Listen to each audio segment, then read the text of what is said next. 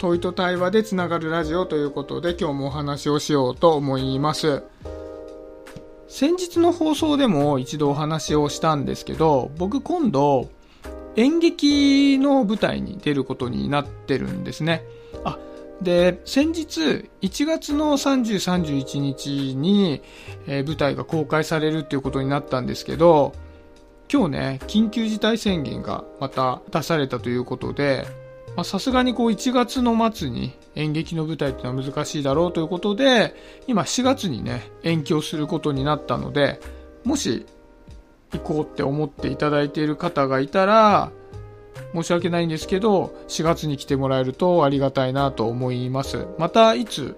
開催するっていうのが本決まりになったらお知らせさせていただきたいなと思っています。で、その上で昨日稽古をしたんですね。で、稽古をしたので、その時に気づいたお話をしようかなと思ってます。で、気づいた話っていうのが、やっぱ言葉って面白いなっていうことなんですよ。で、昨日はお芝居の脚本を最初から最後まで台本読みという形でセリフをそのままみんなで読み合わせたんですけど、台本って脚本家の方が今回はカフェ豆彦のオーナーの井川さんという方が脚本書いてくれてるんですけど、その井川さんが自分の中でお話を考えて、出てくる登場人物を考えて、それを文字っていう形に落とし込んでるわけじゃないですか。台本っていうのは全てが文字なので、文字でその世界と登場人物っていうのは全て表現されていると。それを他の役者が井川さんの世界観の中に登場人物として入り込んで、その世界を生きていくっていう作業じゃないですか。で、これがものすごい面白いなと思って、で、何が面白いかっていうと、まあ、お話って共有されてるわけじゃないですか。台本がみんな別々のものが差し出されてるわけじゃなくて、台本に書かれた文章、物語っていうのは全く同じなわけですよね。なんですけど、その登場人物のセリフに入っている感情がどういったものなのかっていう判断が人それぞれ割れるんだなっていうのが面白いなと思ったんですよね。その脚本家の井川さんが想定している感情っていうのは必ずあってここはこの登場人物 A はこういう感情でこのセリフを言っているよっていうのはもちろんイメージされて書いてるわけですよね。なんですけど実際台本読みをしていてこちらが想定している感情っていうのは決して井川さんが脚本で書いている感情とピタリと一致しているわけではなくて大きくずれてたりするわけですね。で、それをまあコミュニケーションとか、まあいろいろ指導してもらって、調整していくっていうのが、まあお稽古になってくるんじゃないかなと思うんですけど、まあちょっとね、まだそこまでのお稽古してないんであれなんですけど、その初めの段階がずれてるっていうのがすごい面白いなと思ったんですね。だって、日常生活ってもっと難しいじゃないですか。感情を汲み取るのって。だって僕は僕のストーリーしか生きていないし、一緒に話しているお友達はお友達のストーリーしか生きていないから、台本みたいに共有されてるものがないわけですよね。だから相手の言葉を聞いた時に、僕は僕のストーリーと相手がこういうストーリーなのかなっていう想像を通してでしかその言葉に込められた意味っていうのを推し量ることはできない。なんですけど台本っていうのは全てが共有されているのでもっと分かりやすいはずなんですよね。分かりやすいはずなのにそれがずれてくるっていうのはそれを考えると日常生活のコミュニケーションがどれだけ難しいかっていうことがわかるなっていうふうに思ったんですね。で、その時に言葉ってどういう側面があるかなっていうことを考えたんですね。で、まあ、実際僕は言語学者とかじゃないんで、合ってる側面かわかんないですけど、僕が思った言葉の側面って2つあるなと思ってて、1つは伝えるツールとしての言葉。で、もう1つは差を知るツールとしての言葉。差っていうのは僕とあなたの差はこういうとこにあるよねっていうあの引き算の意味の差ですね。伝えるツールと差を知るツールの2つの意味があるかなと思うんですね。で、伝えるツールってもちろんまあ分かりやすい部分だと思うんですけど、じゃああそこにあるティッシュ取ってって言ったら、あそこにあるティッシュを取ってくれるっていうのは、まあ、伝えるツールとしての言葉の役割じゃないですか。で、ただ、この側面でちょっと怖いところがあって、言葉ってそこに内包している感情っていうのを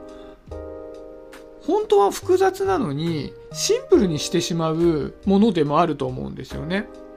例えば僕があなたのことが好きですって言った時に本当はその好きな中に嫌いもちょっと含まれてたりするじゃないですか。人ってシンプルにこの人が好きですってなんないんで、その好きだからこそちょっと嫌いですっていう感情の部分もあったりするんだけども、好きという言葉の中には、その嫌いっていうのがなくなってしまうっていうことがあるので、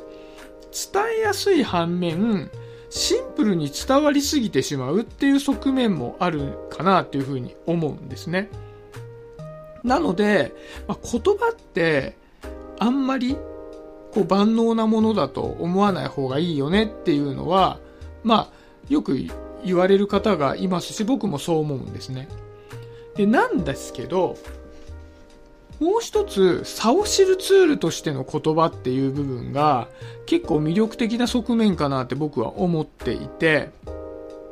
先ほどの好きっていう言葉を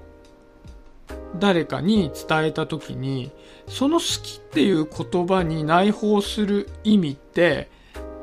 違うわけじゃないですか。まあ、さっき好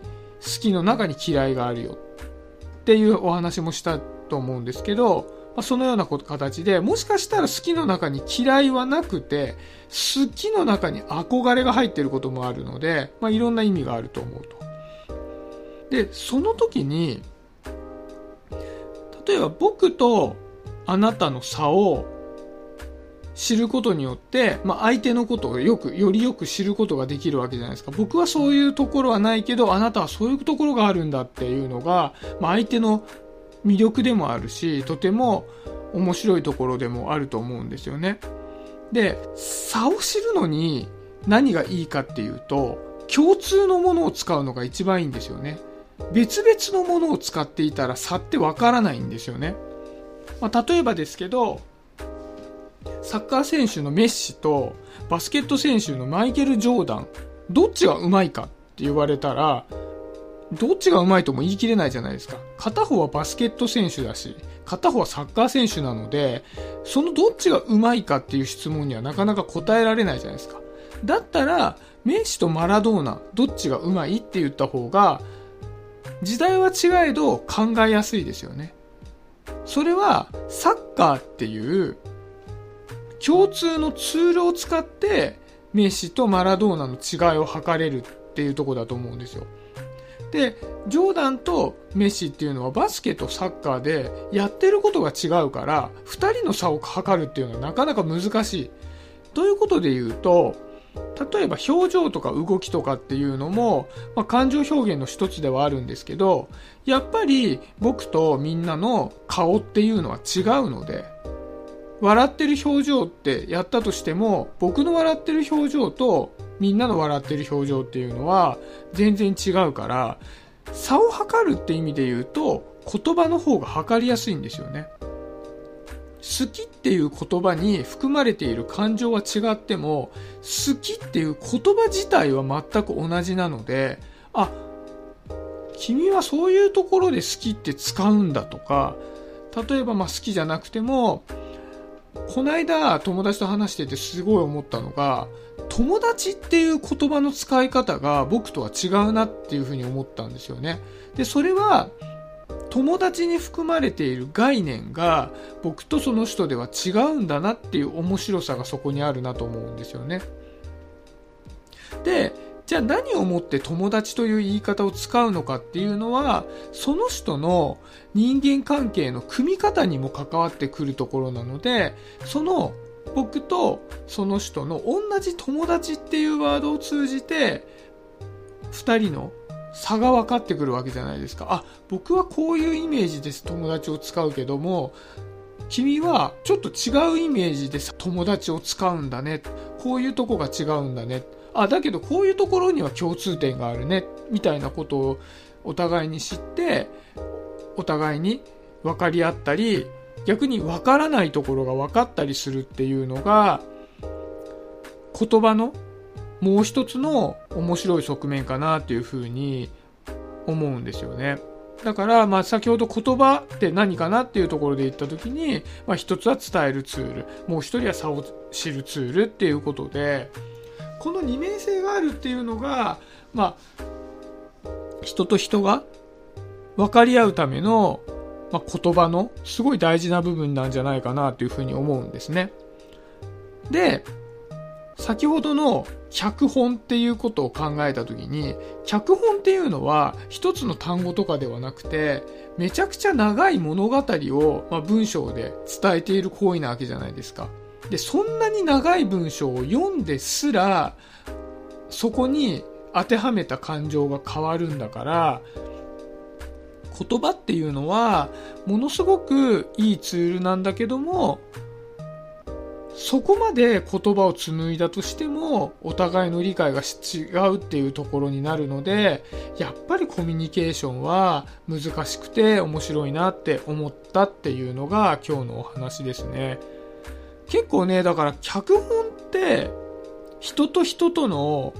差を感じる格好の材料なのかもしれないなと思いました。やっぱりね、共通する要素が太ければ太いほど、そこの差ってものすごく大きな差だと思うので、もしかしたらね、僕もちょっとどういう風にやったらいいのかわからないですけど、脚本を通じてお互いを分かり合うみたいな、なんかそんなこともできたりするんじゃないかななんていうのを、まあ、今回の台本読みで感じました。はい、今日はそんなところで終わりにしようかなと思います。今日もありがとうございました。シャビでした。バイバーイ。